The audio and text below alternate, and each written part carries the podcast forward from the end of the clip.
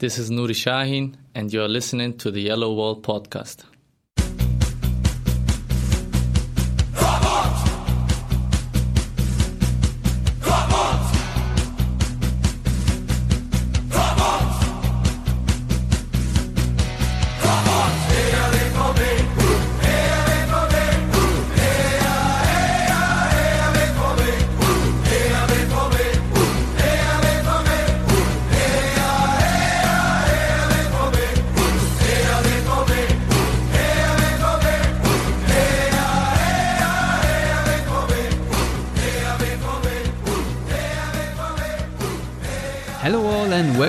Episode 184 of the Yellow Wall Pod. I'm your host as always, Stefan Buczko and I'm joined by Matthias Zug for an episode where I probably have to eat a lot of words as Borussia Dortmund beat Borussia Mönchengladbach 3 to 2 away from home.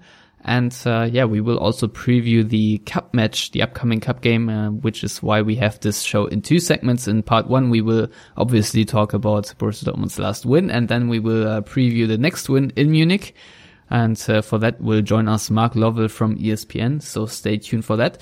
In the meantime, Matthias, I welcome you to the show and say hello and want to ask how you are doing right now. Hey, Stefan, I am doing quite well, thank you. I think in the last episode we were all quite pessimistic about Borussia Dortmund's chances against Gladbach. Um, why were we also shockingly, shockingly wrong yet again? Well, I, th- I think you were actually the closest. Didn't you tip two all? I want to I want to say you did. Yeah, so I did. mean, you were close. You were almost right. Um, Lars was definitely wrong picked us to lose. Uh, you know, I think it was just a feeling uh, after the Monaco match. Uh, given that you just saw that players were getting tired and um, that the the the bombing really uh, really took it out of them mentally. So we just thought, you know, Gladbach, Gladbach at home, even with Hecking as manager, even though you know exactly how Gladbach is going to play, there is no variance in a Hecking Mannschaft, uh, a Hecking team. Wow, that was German. Um, uh, we just thought uh, Gladbach can do this, at least a point out of it, and they almost did it. Granted, predominantly through uh, our generosity, but uh, yeah, I think we underestimated Dortmund's mental resolve. Yeah, certainly, especially after a million away matches this year where Dortmund did not really show much of that resolve. However, um, we of course have to say that uh, preceding to Borussia Dortmund's Topspiel on Saturday, there was uh, the 1-1 draw between Cologne and Hoffenheim, and I think that really set the mood for Dortmund because they knew if they were going away with three points, they would be third, and that's just what they did. And uh, right now they are one teeny tiny point above Hoffenheim, but they are in third place in that Champions League spot. And I, I think I will ask you later on what the what this will mean now for Dortmund. But before I do that, I want to uh, talk a little bit about Borussia Dortmund's lineup here uh, because I I, I was I wouldn't say surprised, but there were a couple of changes. For example, Marco Reus was uh, playing up front as Pierre-Emerick Aubameyang was rested. Julian Weigl was rested. Um, uh, Sokratis out with a muscle injury, and we saw what I think was the back three in the, in the beginning, maybe a back four, but it was a back three later on with uh, Schmelzer, Bender, uh, and I think who was the other one? Ginter, Yeah. right? Ginter, and then then Eric Durm and uh, Guerreiro were basically the fullbacks. So, um, you know, Pulisic, Dembele up front, who I think did not play against Monaco, so had some some freshness. so, how how did you see that lineup when you read the team sheet? Were you like, okay, they're gonna blow it, or were you actually quite confident looking at some fresh faces like Castro, for example, who also came back from injury? I don't think confident is the right word. Um, I wouldn't even say cautiously optimistic. I, I would say I thought I'd like, oh, well, okay. If we get a draw, I'll be happy. Um, and, and it's not so much that I don't have confidence in the players that were on the pitch, but it's the fact that the constellation of those players on the pitch, I, I'm trying to think if that lineup ever existed prior to this match. And I, I I'm pretty, pretty sure it didn't. pretty sure it, it didn't. Yeah. and so it's the automatism uh, that is naturally missing in that game, you know, uh, with Bender coming back in and, you know, Castro, okay, that, that helped a lot. I think Pulisic really helped. Uh, his, his pace and, and the way he played again, absolutely outstanding. I always have to remind myself that he's just an 18 year old kid. Um, so I was positively surprised by the performance overall, even though, and of course you saw it then in the result, there was some massive, massive, uh, lackadaisical defending, just odd lapses at times, passes being played in ways that shouldn't happen. And I think it just comes down to the fact that there's a lack of familiarity with a lot of these players at this point in the season due to injuries and whatnot.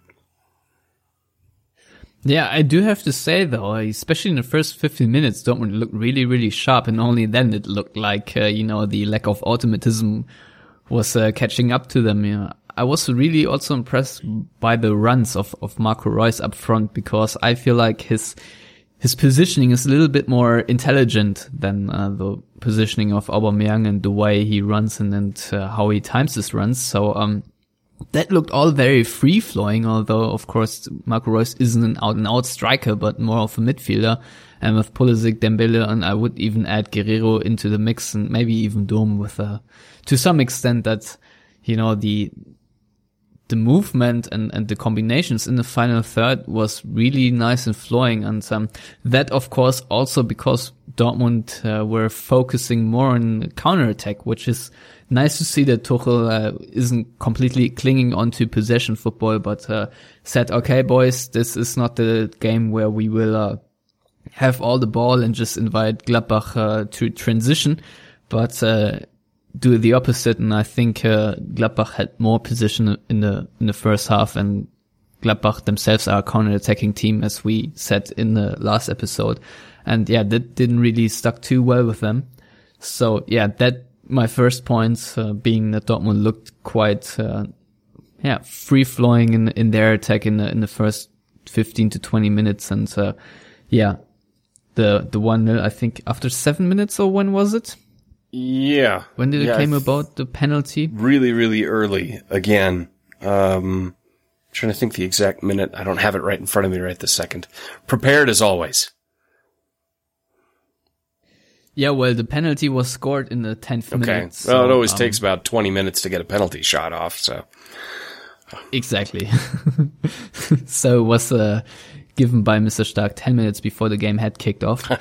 um, but no, for real, it, it, it, I think that was one of the most uh, controversial penalty calls. Um, if if you look at the at the line, because there's just as many folks who say the ball or the foul was outside the box as uh, they say was right on the line and I'm in the uh, letter department, meaning I think uh, that I think Strobl who no, it was Dahoud, who yeah. gave the foul away. Yeah, who hit uh, Pulisic knees, uh, Pulisic's knee right uh, above the line, and hence for me it was a clear penalty, Stonewall. But it was, it was a clear foul. I think that's, that's not up for debate. Uh, it was definitely a foul. I'm more in the camp that I thought it was outside the penalty area, but I'm okay with it given that whenever Stark uh, officiates a match with Dortmund, I have to think of the Schmelzer handball red card from, I think it was about four seasons ago against Wolfsburg at home that led to us, I believe, losing that match. So I'm okay with this now. It's, you know, karma coming eventually. Um, but yeah, I, I guess you could give it either way. It was clearly a foul. Uh, you know, Pulisic's speed. I mean, you just saw it in his face when you look at the replay. His determination Yeah. to get to that ball was, uh, fantastic. I love seeing that. And, uh, so, I mean, he quote unquote earned the penalty through his determination. I still kind of saw it as being outside of the penalty box. Yeah, it's also my face when I'm trying to catch a train uh, when I'm late, which happens more often than I care to admit. Uh, but yeah, that that that was a that was a good uh, face. Not gonna say anything other. So, um, Matthias, uh, we we of course do have to talk um, about the injury of Nuri Sahin, and uh, that was another penalty call, and uh, even clearer for me than uh, the first one where Strobl just hit him in uh, in his ankle, and Sahin's now out with a partly torn ligament in his ankle, and uh, Borussia Dortmund said on their page that there is still hope that he might return. There's a nice Twitter account. Uh, Fußballverletzung, and that said that uh, half of the players who have that injury will be back after 17 days. Uh, usually, though, it takes 28. So, you know, it's a bit of a roll of the dice. However, how bitter is it that Sahin got injured so quickly again after just recovering from a long injury period? Uh, you know, it's really gutting when I saw it. I thought, oh, jeez. You know, I mean, with with Nuri, you, you, think when an injury like that happens, like okay, well, there's another six months out. It's kind of like when Gundogan got injured. Oh, okay, well, there's a year, um, and that it's not as horrible, even though I still believe it's pretty much the end of the season unless we make it to the cup final. Uh, it's it's really a shame. He was starting to get his groove back. I, I think he's been playing well again. Actually, actually starting to get into maybe plans for next season. So it's, it's a, an annoying setback for Dortmund. Honestly, I think it could be a potentially devastating setback for Sahin. Yeah, certainly. I mean, he had to fight so many injuries, and you just said it. He uh, was in in fine form in the few games he played since returning from injury. Um, on for Sahin came Mikel Merino, not Julian Weigl. So yeah, Julian Weigl really got a break there by Tuchel and didn't want to be risked. Um, how did you see Merino overall? You mean aside from one pass? Yeah, basically. aside from the one pass, I think he actually did really well. Um, I didn't see for someone who's essentially rusty uh, because he doesn't get a lot of playing time and he's been predominantly used in the back line. Um, this is, in my opinion, and historically speaking, his more natural type position. I was quite pleased. I, I saw something there that I think you could build upon for next season. No, certainly. I mean, he played as a defensive midfielder for Osasuna. Um, however, um, yeah, we can say that he looked quite rusty in the first half and uh, completely changed in the second half. I, I felt like his body language and, and his attitude and the lack of hesitation when he did things completely changed. So um, yeah, much improved in the in the second 45 minutes, and I think I didn't entirely pin the uh, mistake, the giveaway, which of course was the was his mistake, but I didn't entirely pin it on him because Borussia Dortmund, uh, with their newly yeah, formatted backline. They didn't really have any plan whatsoever on how to get the ball out of their own backline and move it forward. And uh, that eventually had to catch someone because I think Gladbach were A, lurking for an, a mistake. Anywho, and, and B, Dortmund had a couple of risky plays where they could have been picked off at the back. And yeah, eventually it happened. Sadly, right before halftime and, and thus uh, the psychology factor of Dortmund feeling like they're in control of the game and then it's it's one one at halftime. Obviously a downer for them. However, uh, yeah, they recovered in the end. But before they recovered, it got worse. Right after halftime, Marcel Schmelzer scored a nice own goal. um, what what do you have to say about that? Uh, you know, unlucky. Uh, it, it, kind of seemed, I said it before we started recording, I said it was a 3-2 that felt like a 3-0, uh, simply just because we gifted them those goals. I mean, those weren't, uh, really goals that were worked out. It was more, uh, based upon our or Dortmund's mistakes. And that wasn't really a mistake. That was just unlucky. And we'll just chalk it up to that because at the end of the day, we got the right amount of points. So I'm willing to move on from that. had we, had it stayed two all or one two, probably be a different tone from me today. Yeah, it's basically the situation where you just shrug and lift both arms in the air, and that's that. Yeah, exactly. That's not really too much to say. I mean, uh, you know, it was from close range, was unlucky. Uh, moving on then. Um, so yeah, let's move on. I, I think we can more or less skip to the part where Pierre-Emerick Aubameyang got himself on the score sheet. 108 seconds on the field according to Sky. Um, how cool is it when uh, you are football coach and then can bring a guy like Aubameyang off the bench against a probably tired backline? I would equate it to a uh, FA Cup semi-final of Chelsea versus my Spurs when you could bring on Diego Costa and Eden Hazard. Uh, it's just, if things aren't going quite as you want, the fact that you have a world-class player in your pocket that you can send out there that you know is a difference maker with that kind of speed and knowing how susceptible the center back pairing is to speed and movement, uh, it's supreme confidence. It's, it's great to see. Now, it'd be nice if we had that kind of a scenario every week, but obviously we don't have the squad depth to be able to do that all the time. Yeah, you're right. But in this particular moment, it was really, really nice. And uh, props to Ousmane Dembele, who uh, played that really awesome pass after being frustrating for for most parts of the game. But uh, then again, you know, it's always the disclaimer with those young kids because they are young. It's his first full professional season, and you know, there was a bombing two weeks ago. So all in all, it's it's okay if they're mentally a little bit tired right now and not completely uh yeah, in in in full song, which is which is okay. I I think uh, it's still amazing though how Dembele, even if he plays bad, that one or once or twice a game he has this absolute magic moments, and uh, those still make the difference as they did this time. Um, Matthias, you as a veteran goalkeeper. Do you like it more when the striker just tries to shoot the ball in the bottom corner when when it's a one-on-one situation, or when he fakes a shot and then tries to round you and and uh, has a narrow angle? What do you think uh, for you as a goalkeeper is is what you want the striker to do?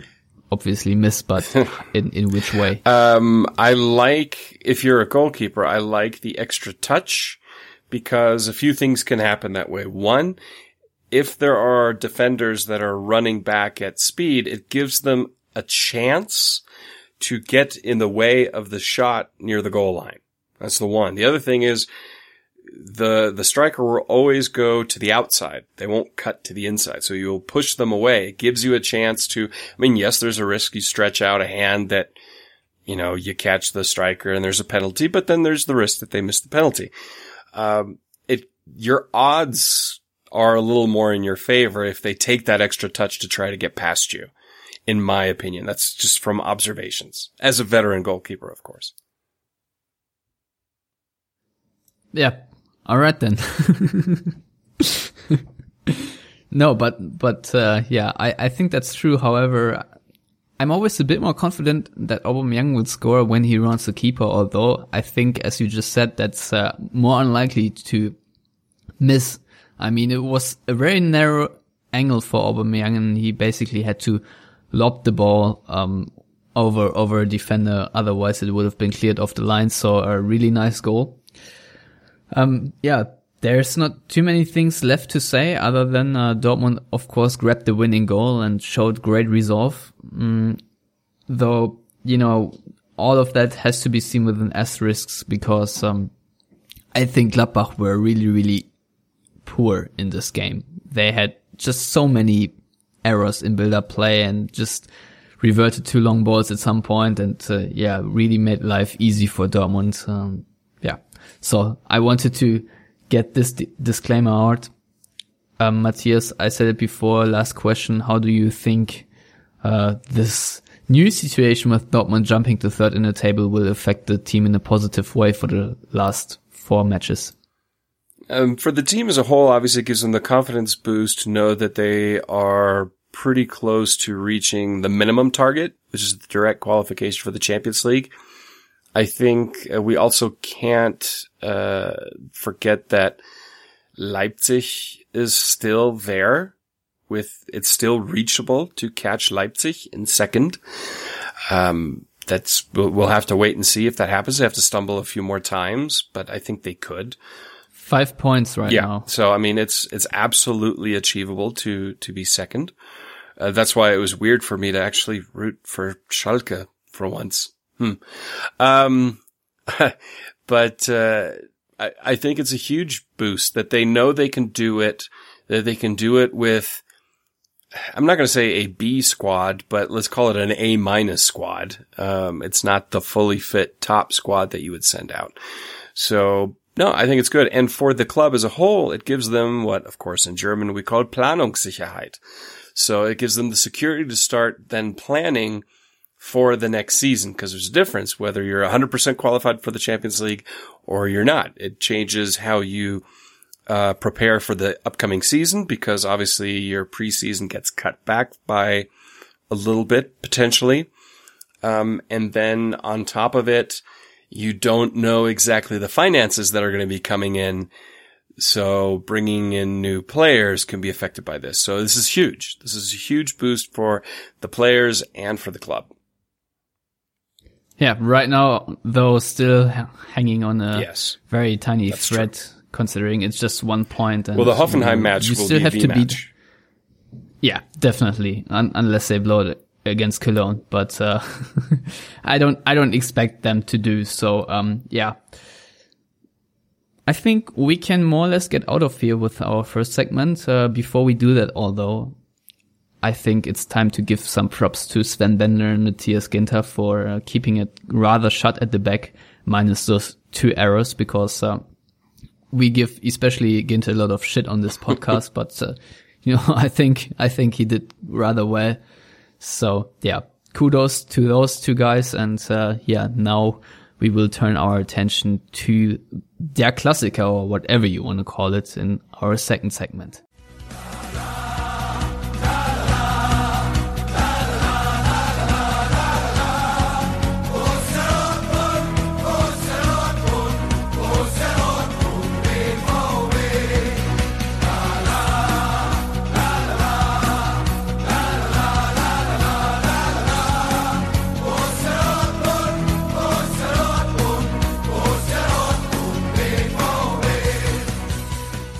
Hello and welcome back to the Yellow Wall Pod. I'm still your host Stefan Buczko, but everything else has changed because we had a technical cock up and Matthias and Mark Lovell, who was supposed to be here, and we also recorded, but they are both gone. And uh, yeah, it's 12:30 now here in Germany. Nevertheless, I made do, and I'm joined by two different people now on this panel, and I'm really happy to uh, present them to you on the one hand here, Susi Scharf, you might know her from the Record Rekordmeister podcast. Hello, Susi. Welcome to the show.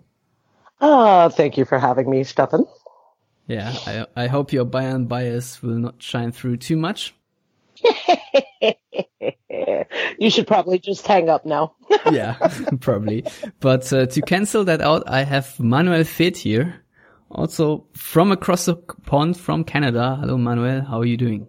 Yeah, I'm doing pretty well. I'm excited to be on this show. People, people may know you from the Gegenpressing podcast or futbolgrad.com or Fußballstadt or Football Ciudad. Tons going on. Or CNN. I don't know. You do so much stuff. Anyway, uh, Manuel just revealed that uh, he has a blue heart, but is still from Munich. So, yeah. Hmm oh, that that's why I am. I mean, I'm actually born and raised in Munich. Then you're automatically a blue. I mean, that's just you know, if you're from the heart of Munich, then uh, it's not a choice. uh, uh, can I tell you guys something? My my favorite cousin, um, my family is from uh, at least my Bavarian family, uh, Furtenwald. And my favorite cousin in the world is uh, is an 1860s supporter, and everyone else in my family are all Bayern Munich. So every once in I know it's crazy. She's totally the black sheep in the family, and like I said, she's absolutely my favorite person, except for that part. So uh, when I was getting over to Munich or going to see my family on a regular basis, uh, she would always ask me if I'd go see a go see a 60 game with her, and I was always like, "Oh no, I can't. I can't do that. I'm sorry." It's probably a wise choice. It's not the previous yeah. game. yeah, but like my whole life, I've been telling her no. I think eventually I'm going to have to say yes and, and bow down and, and go see a match. But sorry, a little she, aside. She, she, she might be the uh, blue sheep of the family then. Yes, actually, that's a much better statement. She is Well, you, sheep you know. Lucy, you identified the perfect Bayern München fan there. Doesn't live in München, right? Furtenwald, you Right. said, outside of Munich. Uh, you know, has a that's that's basically sums it up. I and I have absolutely nothing to say about that as I live in Florida. So Case in point. All Uh-huh. then. I, I, I guess the, the, the mood is set for us talking about uh, Bayern Munich against Borussia Dortmund. It's the cup semi-final this time, not a dull old league game, but there's actually something on the line. Uh, Manuel, I uh, must admit I've seen you today earlier doing a little uh, live video of yourself talking about the game and uh, I will simply just ask a question and you can repeat your answer.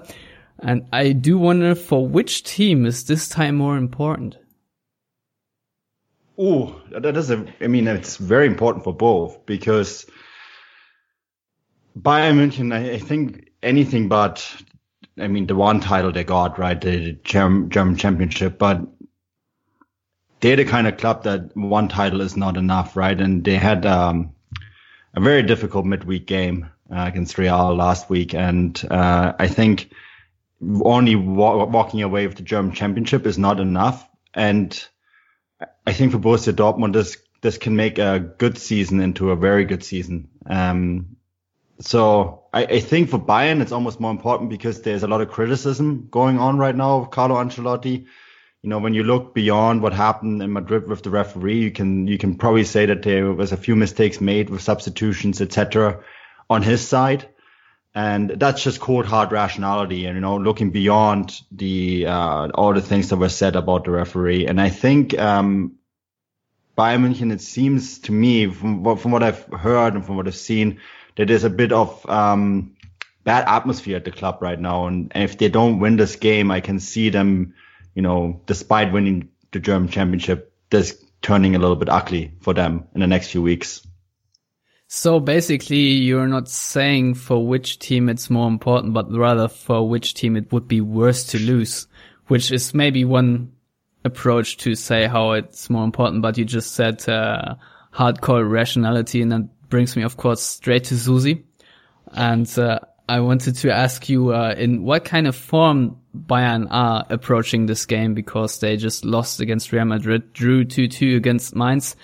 Um, so are they on full song or did they, uh, yeah, let's, let's say turn it down a little bit since they beat Dortmund 4-1 at the Allianz Arena?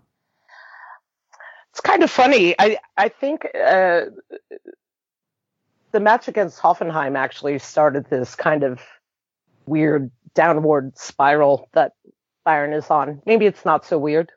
Um, I don't I don't think Hoffenheim was taken seriously enough.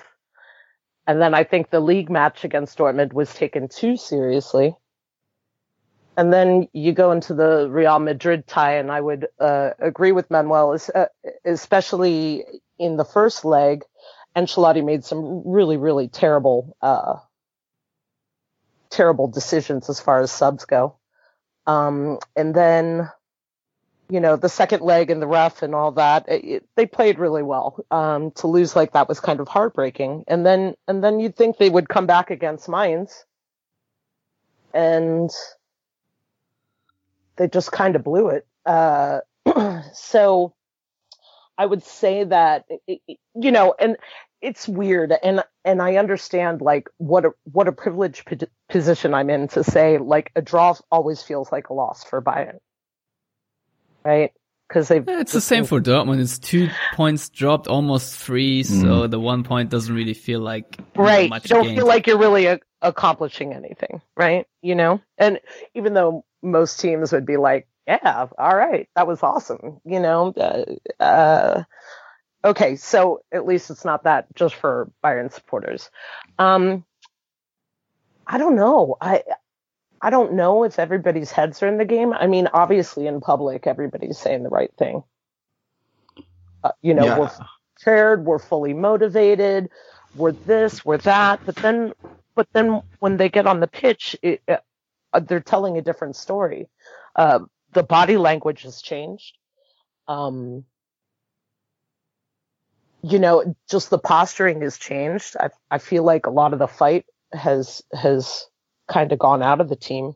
Um, and I'm really, I'm really not sure where, where this season is heading. The league isn't even a guarantee at this point. I mean, let's be, let's be honest. I mean, it's, it's, it's, mo- it's more than likely. But I don't even think Wouldn't, that wouldn't that's say it's it's it's not a guarantee next season, but this season I'm Yeah. pretty sure it's in the bag. Um, Manuel, I I sense that you wanted to say something, but uh, before you actually make this an organic pot, I will ask you a question. I I do wonder because Susie just said that you don't know where the season's heading. Do you believe that maybe not progressing in the Champions League kind of took out the tension of Bayern because that was like their big dream this year? Yeah, I think so. Absolutely. Because uh, I said this on one of our gegenpressing pods. I felt, um, that this team was on a mission this year. And you have to remember all the players that are retiring this year and the ones that will be retiring soon. And we're talking Alonso Lahm this year and we're talking Ribery Robben very soon, possibly already next year, right? And this was in American sports, you always talk about windows and um, the windows to win. And Bayern had that window to win the Champions League, and I think it's closed now because they're losing key Oh, players. though. Yeah, I'm sorry.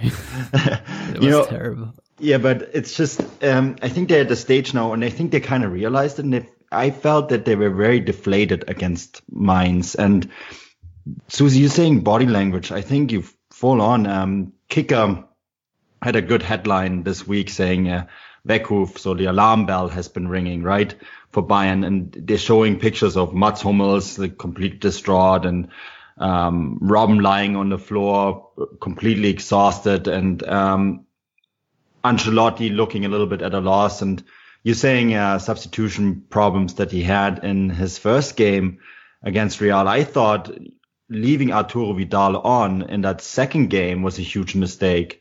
You know, um, he, for me, Arturo Vidal, I actually, I'm, a, I'm actually a big fan of him, but he is a walking yellow card. And when he's a walking, when he has that yellow card, he's a walking red card. That's just, that's just who he is, right? It's a walking double Yeah. booking. Yeah, he is a walking you double know- book. Oh, it is. he is uh, and to be honest I- i do agree i do agree with you there um uh, uh, he's he's a loose cannon that never seems to quite get himself in a lot of trouble okay so so this is the only uh, reasoning i think Ancelotti could have had about this right is i mean if you remember his career at juventus he was always on a yellow card Mm. right? And it's been that way with Bayern as well. You know, um, he's as foully as he ever was. Um, and and yes, did he did he make two fouls where he should have been sent off? Oh, absolutely. It just wasn't Yeah. the one that sent him off. Um, yeah, but but I mean, as far as Ancelotti's substitutions or starting 11s or whatever, it, it it's not just a Real Madrid problem. It's been a problem all season long. When they don't have a plan let B. me- That's that's that's something. Yeah, sorry, but that's that's something that I've noticed about them. Um, you know, when when Lewandowski, Robben, and um, Ribery are missing, all of a sudden their bench becomes it's good enough for the average Bundesliga teams, right? But it becomes very one-dimensional almost. and um, Lewandowski was the big one for me. Him missing the first leg against Real. Um, that team becomes very ordinary. And when you look at the, the major teams around, they all have backup options. And that's actually a good parallel. And it's something that I realized about Borussia Dortmund as well. They don't really have that backup option either up at the very front. Um, so they actually share that, that issue when you, when you really think about it. But what Tuchel does differently than Ancelotti is, is plays guys that don't always start and and whether this is due to injury or whatever, you know, uh, there's there's a better feeling for rotation of squad. I think when you look at Bayern's season this year, you know, um, players players like players like Sanchez that have been completely mismanaged over the entire mm. season, or a guy yeah. like Kingsley Coman, or even Joshua Kimmich. You know, yeah. these are these these are guys and they you know then they get thrown into these do or die situations and they don't perform up to everybody's bayern munich standards. And like the bayern fandom goes nuts like sell this guy uh, he can go uh, and i'm like come on. You're they were never given an opportunity to get themselves in any sort of position to provide in a huge moment like that you know and uh, but and that's part of the board and and and you know that goes from the board all the way down you know it's buy talent instead of create talent even though that's supposedly starting to change now um well yeah. yeah. I said supposedly, right? there's a reason Philipp that's a reason why right. Philipp Lahm didn't take the job because he didn't right. feel like he had enough creative he wouldn't have enough creative input to no, uh, do what I'm, he needed to do. Yeah, of course. And I wouldn't take that job either. That's a that's a crap job.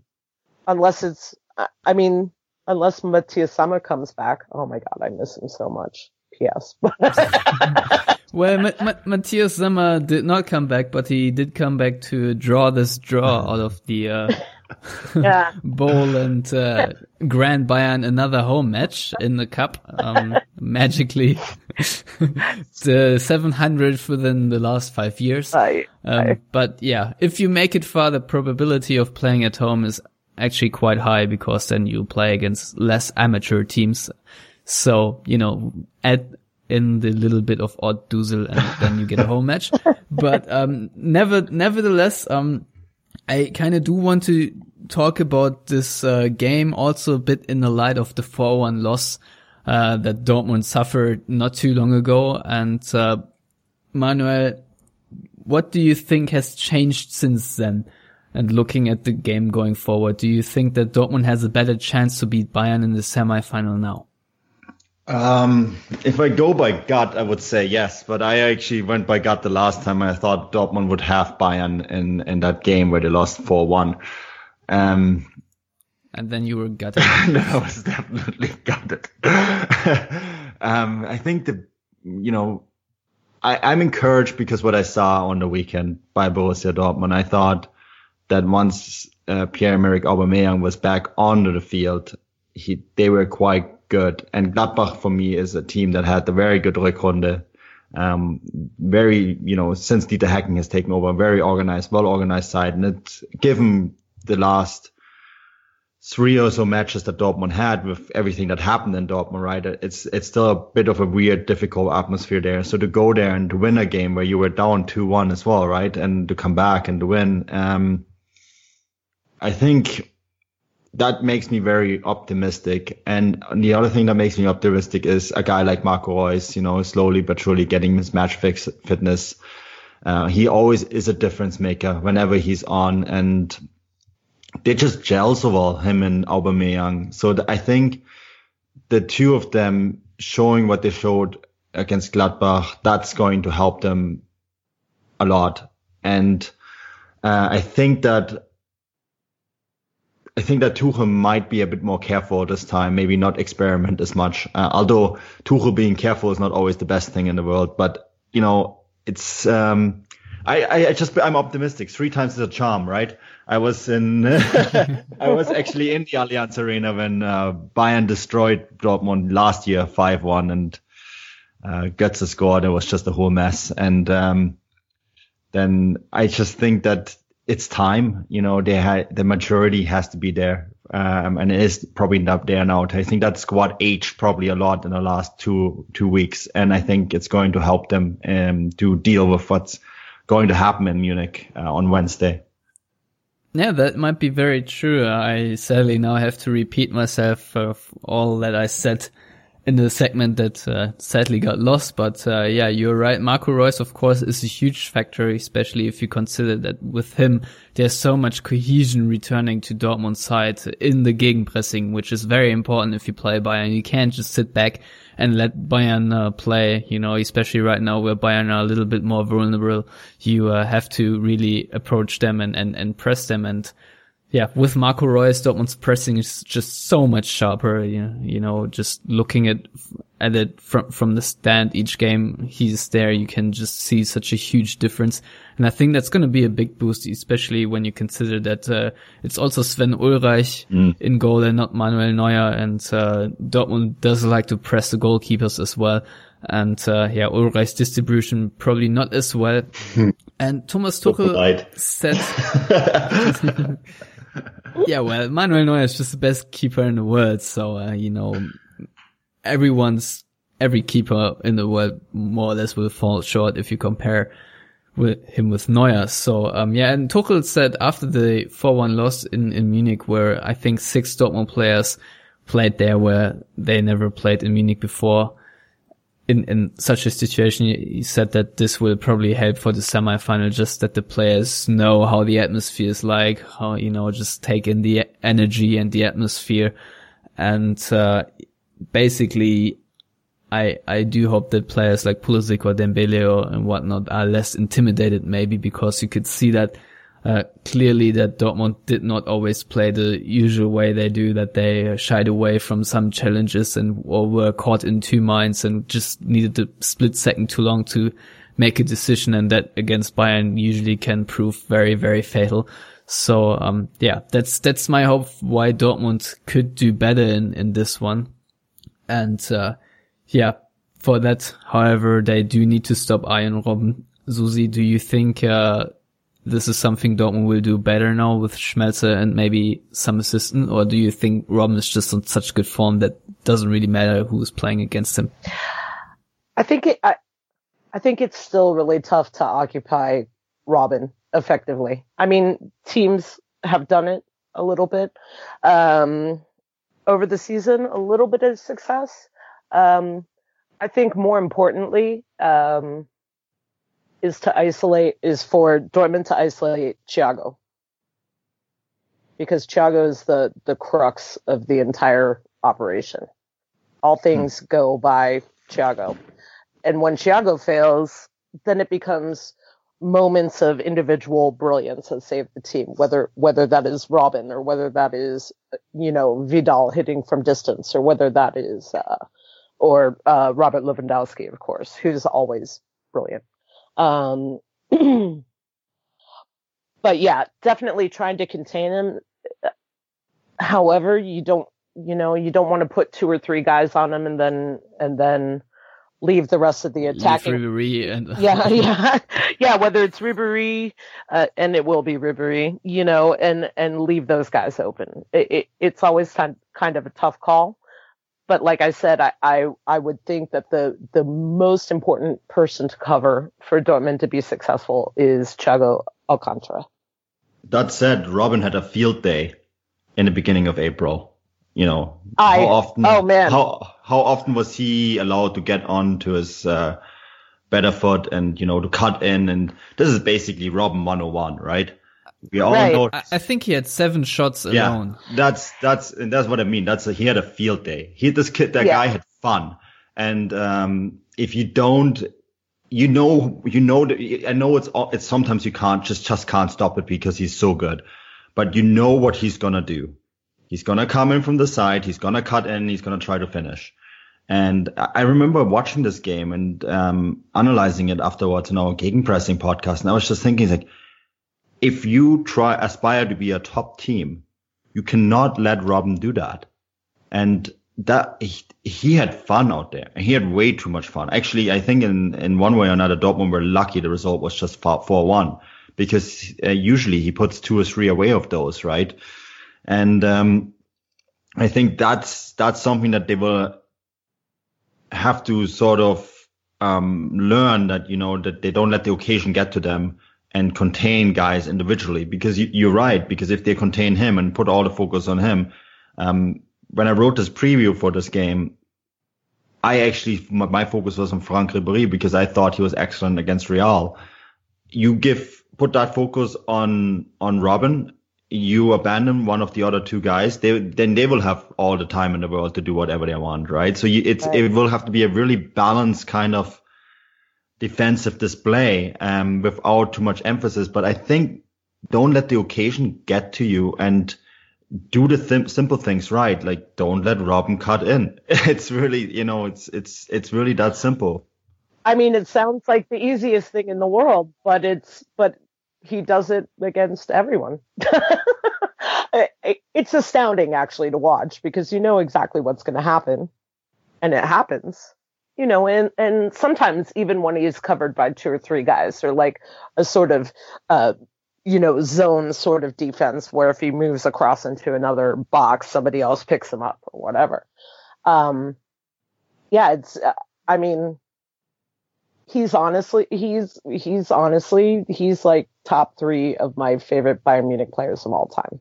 I, I think. Yeah, I bet. I mean, just the burst of speed mm. yeah. with every step. That's just amazing. And I mean, he's lost a step, you know, he's lost a step, maybe two over over this season. He's definitely not as quick as he was, but I mean, he still fools you by doing the exact same thing. I think it's marvelous. It's uh, you know, um, that's one of the guys that you know since he's come on uh, to the squad that just is an absolute joy to watch, and and he still thrills thrills me every single time.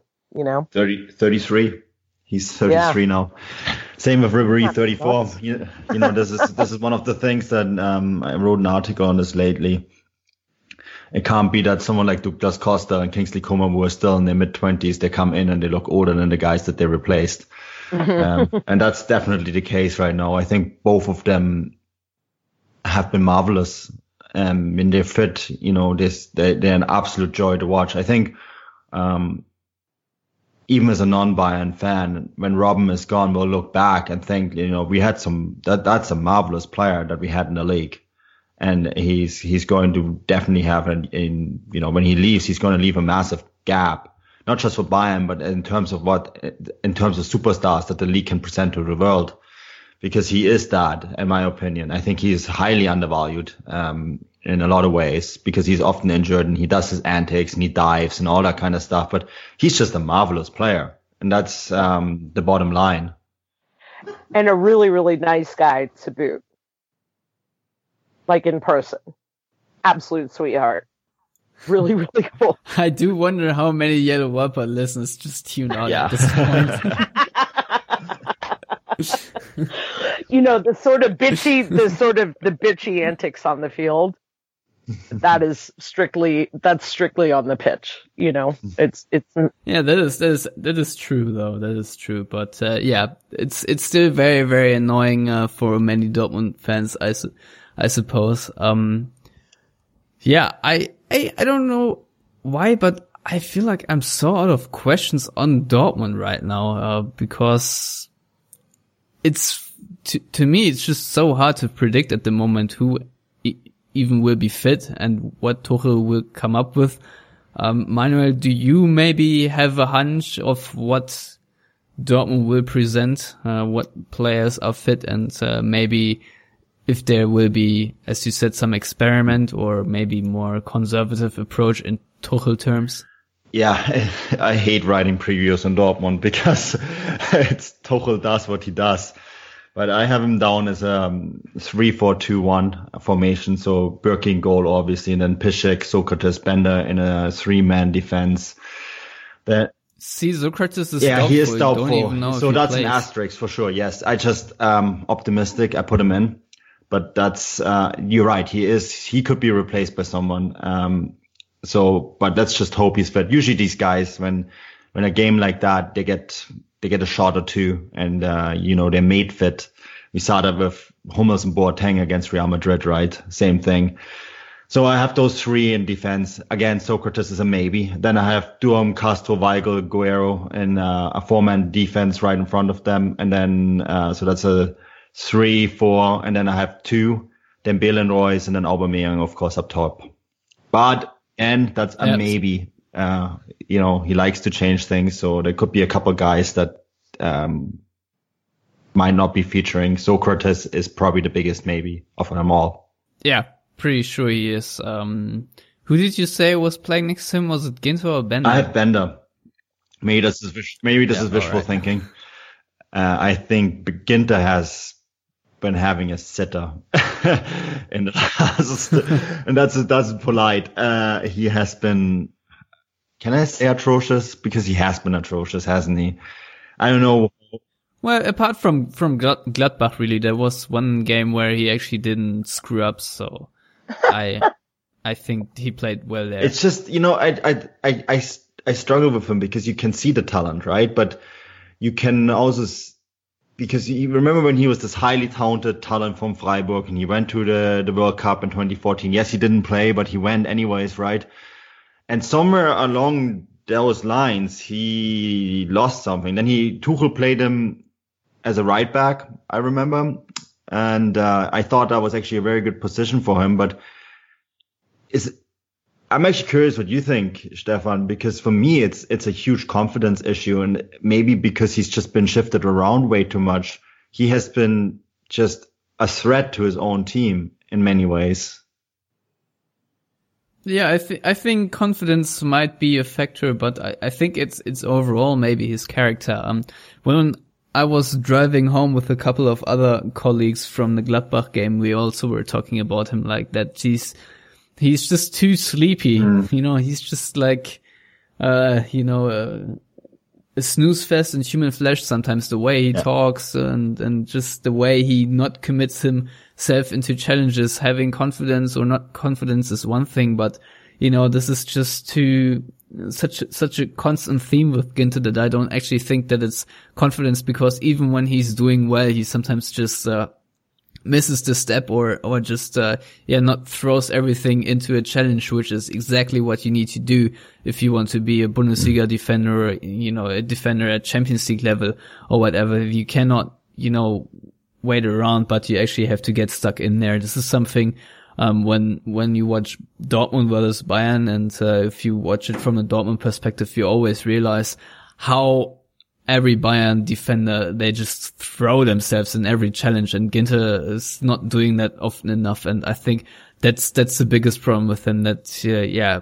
he has all the talent, but it's lacking in resolve, resoluteness and, and yeah, these kind of, uh, let's say features that you would associate with the Sokratis, for example. So basically he's, he's your, That's age though too, isn't it? Because he's only 23 still. I remember watching Jerome Boateng when he was that age and making a lot of the same mistakes. And um, you, you almost wonder if this is just a maturity thing. And um, I'm pretty sure it is. yeah, it must be because center backs, um, you know, so much comes with anticipation and um, experience. And I mean, in his case, maybe he just needs to learn to uh, not take a sleeping pill before every game. You know, Tuchel needs to give him a cup of coffee um, to wake him up a little bit. But it's it's curious that you're saying that because I never could quite put a finger on it, and that's exactly um, it's exactly that's exactly it. What the way you describe him, he's a snooze fest. That's exactly his biggest problem. Yeah, I'm I'm I'm very well not confident, but I'm I expect him to leave this summer just because Toprak is coming in and uh you know there's not really uh yeah starting player written over his position. I'm pretty sure he knows that as uh, mentioned before often enough uh, he has tried to leave the club in the last two seasons and always was kept on the roster due to other injuries. And I'm sure he will leave now. Maybe Gladbach, maybe Hoffenheim. He has a, a lot of interests and offers. So I presume that should, should happen. And uh, then maybe at a new club where he maybe does not have as much competition and can play for a longer time, maybe he will finally find that resolve. Maybe also he just needs to join a team like Frankfurt or so, where or, or Berlin, where they just uh, yeah have these uh, very aggressive antics by default. let's let's put it this way. But uh, while we are talking about center backs, Susi, um, Mats Hummels and Boateng, they were practically limping toward the end of uh, the extra time against Real Madrid. Um, so I was surprised to see that um, Hummels was playing and actually starting and playing the whole 90 minutes against Mainz. Um, will this be an issue on Wednesday for Bayern that their center backs might not be completely in physical shape? Yes, and especially considering uh, Ulreich is in goal instead of instead of Neuer. Um, definitely the place that you can hit Bayern. Um, Alaba missing, uh, even you know on the left, is not as big of a deal as as people might think. I think uh, Juan Bernat is is apt and probably too talented. I think he has also proven that against Dortmund. So if I remember correctly, yes. that Bernat is not too shabby. No, no, he doesn't suck. so, but yeah, it's definitely a place that that they can be hit, um, and especially even going forward, like distributing. Uh, Hummels and Boateng are obviously great distributors of the ball, you know, of long balls and, and deep plays. So, um, yeah, it's a great place for, for Dortmund to be disruptive, I think. Yeah, I'm not sure if they're going to be fit. Uh, I have them in my starting 11 for my preview, but Boateng is uh, maybe just like Sokratis is. And uh, I was surprised to see Hummels on the pitch as well, just as much as you were, Stefan, because um, he seemed not not good. and that was on his last yeah, to, to I be mean, honest, they, I I, su- I, su- I was surprised that Bayern didn't play the entire second team, going by how many yeah star players they probably could have rested. Yeah. I mean, Robben, Ribery, mm-hmm. Müller, Lewandowski, Vidal, I, Thiago, they all played.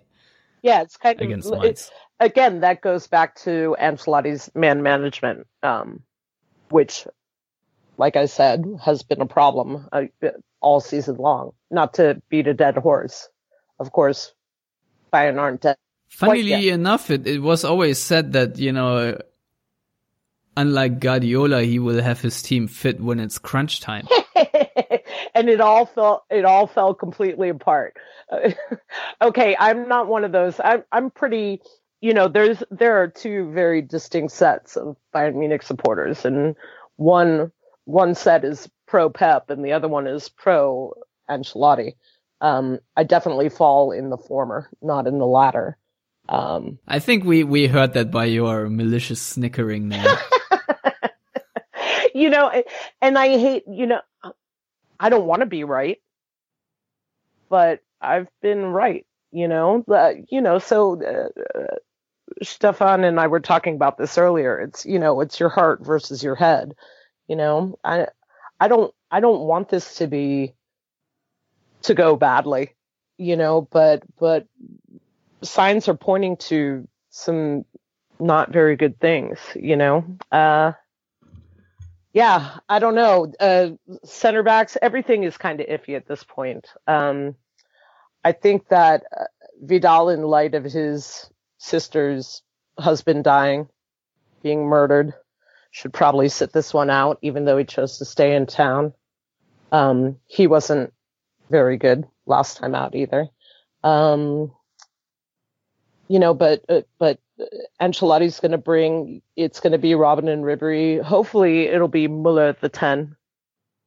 Yeah, and then I don't think so. Yeah, I mean, it should be Muller at the ten, and then Thiago in a double pivot with with uh, with Xabi. But I, yeah, I don't think so either. I just kind of like the way that that's set up a little better. Um, you know, and of course Lewandowski up top and mm. On the right. Uh, this is the sort of match you guys were talking about Boateng and Hummels, who played absolutely brilliantly over the first 90 minutes of the Real Madrid match, the second leg. They were marvelous. I mean, marvelous. You know, but but extra time did them in, and and they were not fit going into that. So I don't know. I don't. you know. See the, the the question I have, and and uh, you know, I don't want to root for injuries because I would never. But um, Dortmund, of course, have a lot of pace up front, and if they manage to stretch Bayern with that, especially Dembele, Pulisic, Reus. You know, I don't know when they play, but at some point they will play, and uh, of course Aubameyang, not to mention. And I, I do wonder if if that uh, you know might force Bayern to uh, yeah basically substitute Hummels or Boateng at some point because one of those can continue. And then I wonder is Martinez is he available right now? Because I think he is also touch and go. I want to say he was uh, training individually. Was it today or yesterday? I lose track of time. My info so, is that he's not available. Oh, okay. Okay. So that's it. It's going to be Hummels and Boateng if they can go. If not, Kimmich. Yeah. And and that's it. And and, and yeah, and and Stefan, you made a good point, and and it's a perfectly exploitable, especially with the burning speed. God, Dembele is fast. I mean, Aubameyang is fast, Dembele has some damn wheels too. Jeez, you know, um, definitely, definitely a threat. This is the sort of match where I don't really know what's going to happen. Like I felt like that the second uh, tie against Madrid as well. Like it could go anyway, you know. There's not. I wouldn't. I would never call a win or call a score line in case you're going to ask because I don't have an answer. All right, I'm I'm gonna hold you down to it in in, in one way or another, but uh, yeah, I, I, think I think you made made a nice point there, being that this uh, sounds very close, and I, I think that's uh, maybe a nice takeaway from a neutral and probably also from a Dortmund perspective that it will probably be a lot more exciting than the uh, league fixture, which kind of was very one sided. Although the first 20 minutes was actually very well for Dortmund other than Bayern scored with their two chances they had. But other than that, it was quite promising actually. Maybe they can continue there, as as uh, harsh as it sounds now. But um, yeah, I. I personally, I'm looking forward to this game because I feel like on on uh, Wednesday night it's going to be much closer.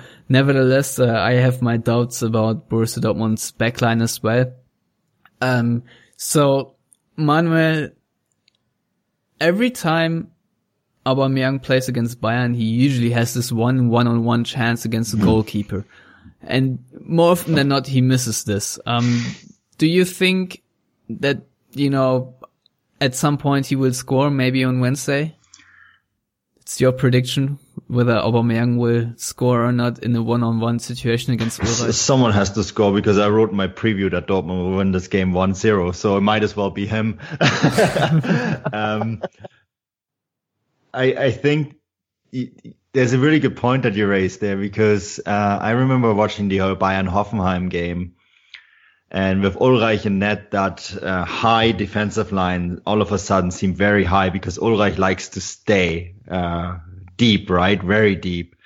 And I remember He's not the sweeper keeper. yeah, exactly. he, he, he just stays. He doesn't even come out of his box. You know, he just. I remember there was a couple of chances that Hoffenheim had one on one, and Ulreich he you know, he saved it then on the line, but um, that was more because Hoffenheim wasted those chances, not because Ulreich is a brilliant keeper. I think there will be tons of chances for Aubameyang to get breakaways in this game. If they play this smart and they force Bayern to play that high defensive line with the two guys and the two center backs basically walking on crutches and a keeper that doesn't like to um, leave his five meter box, I think uh, there's a very good chance that Aubameyang will get some space, and um, maybe for once he won't squander it. Um, as I said, my tip is 1-0, and it might as well be him. All right. Uh, I guess we've come to the point where predictions are on the table.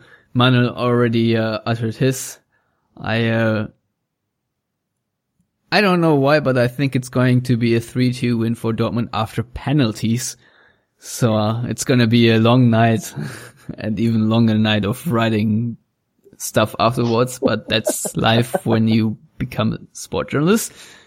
Don't do it, kids. Um, Susie, I know you said you wouldn't, but you know, why not? I, I do have a thought. So it is either going to be into extra time with Bayern scoring at the death, or Dortmund win on penalties. All right, so it's one way or another going to be a very long night. Yeah. one way or the other. Yeah. yeah, I can totally see the match going into extra time. Um,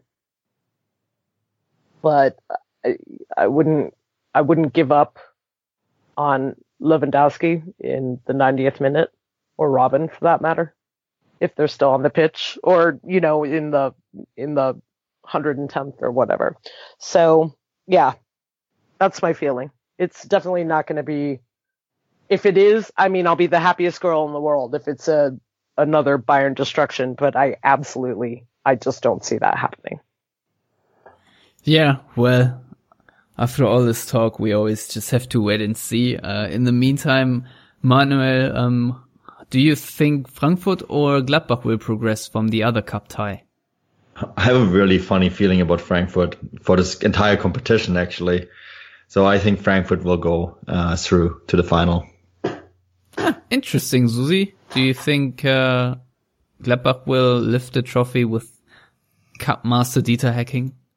I think I think that actually Frankfurt is not a bad shout. Um, they've been, I think, uh, sorely undervalued in the competition so far. Nobody's really talking about them. Um, Gladbach, uh, the Rückrunde has been very, very good to them though, and I think they're they're kind of steamrolling their way through. I think Gladbach goes through. Yeah, but Marco Fabian is back in form. And, yeah. you know, he, he was the main reason I think why the wheels came off for Frankfurt and he was excellent this weekend. Um, he is their key player. And when he's on, he is really on. And I think that he's going to be the difference maker in this game. Yeah, that is true. Although I would add that, uh, Frankfurt are missing another key player in Vallejo, who has been an yeah. excellent defender for them, especially in the first half of the season. I mean, he has, uh, yeah, abated a little bit. His form has deteriorated, but nevertheless, he has been awesome. And it's very sad for, for Frankfurt that he will probably not return after his injury as Real Madrid will probably be clever enough to have seen his quality. Hmm. And then he will most likely return to, uh, Los Blancos, but uh, then again, you never really know. Maybe it's going to be another loan deal, but I would assume Vallejo will end up at maybe Chelsea or another club on a higher level, which is in need of a centre back. But then I realized uh, it's will, Christensen will go back to Chelsea. So that was a bad example. I'm sorry on that. anyway, it's time to knock it on the head because, uh, it's uh, time for me to go to bed as it's 1.20 now in Germany. Guys, thank you so much for uh, spontaneously coming on and uh, saving the yellow wall pot. So, uh, Susie, you go first in telling our listeners where they can find you on the internet, and please be nice. what do you think? Meaning our listeners. oh, okay. On Twitter, you can find me at Fussball Susie. Uh, obviously, F U S S B A L L S U S I E. I do social editing for In Bed with Maradona, and I write somewhat occasionally now uh, for Bundesliga Fanatic. That's Bundesliga for you, and uh, we're getting the we're getting the Bayern Central back together very soon. So I'll provi- be providing more regular content there at Bayern Central. Yeah, I at the uh, football blog network coordinator of One Football, of course, have to say you can check out Bayern Central for probably a good preview for that game from the Bayern side, but you can also go on fußballstadt.com and find a preview there, which is also in the One Football Network. Yes, I'm everywhere, Manuel. I've also waited last for you to uh, say where people can find you and your work because I only get so much time. yeah, it's uh, I'm always very busy. So um, you already mentioned uh, Fußballstadt.com. It's part of the One Football Network, and we have uh, my other two pages are actually in it too. Futbolciudad.com. So that's more MLS and Liga MX. Uh, a lot of that um, going on right now. And then of course Futbolgrad, which is where it all started. Um, Post-Soviet football, Russia, Ukraine, uh, all these other countries um, that probably no one knows that they exist. So that that's it can be found. Um, easiest is actually just found via One Football. Um, that's probably the best way to find it. And then you can find me on Twitter at Homo Sovieticus. yeah, also very easy to spell. I can spell it out. Yeah, it's uh, H O M O S O V I E T C U S. Wow. All right, that was just for the fun. Uh, it's also going to be linked in the show notes, so don't worry about it. anyway, that's uh, all from us. Uh, you can find, of course, Matthias at Matthias Luke on Twitter. You can find me at Stefan Buczko. You can find and contact the entire show at Yellow Wall Pod. You can find us on Facebook, also Yellow Wall Pod. If you want to support the show on Patreon, you can do that on patreon.com slash the yellow wall. And if you want to find new ways to subscribe maybe to the podcast, you can do that via iTunes, Stitcher or SoundCloud. And, uh, yeah, if you got a spare minute, go on yellowwallpod.com and check out our written stuff, which is there as well. So I guess we'll be back with another episode around Thursday or Friday and discuss Dortmund's win or lose or loss in Munich and preview the all deciding match against Cologne, I guess. So good night and goodbye. Thank you for listening.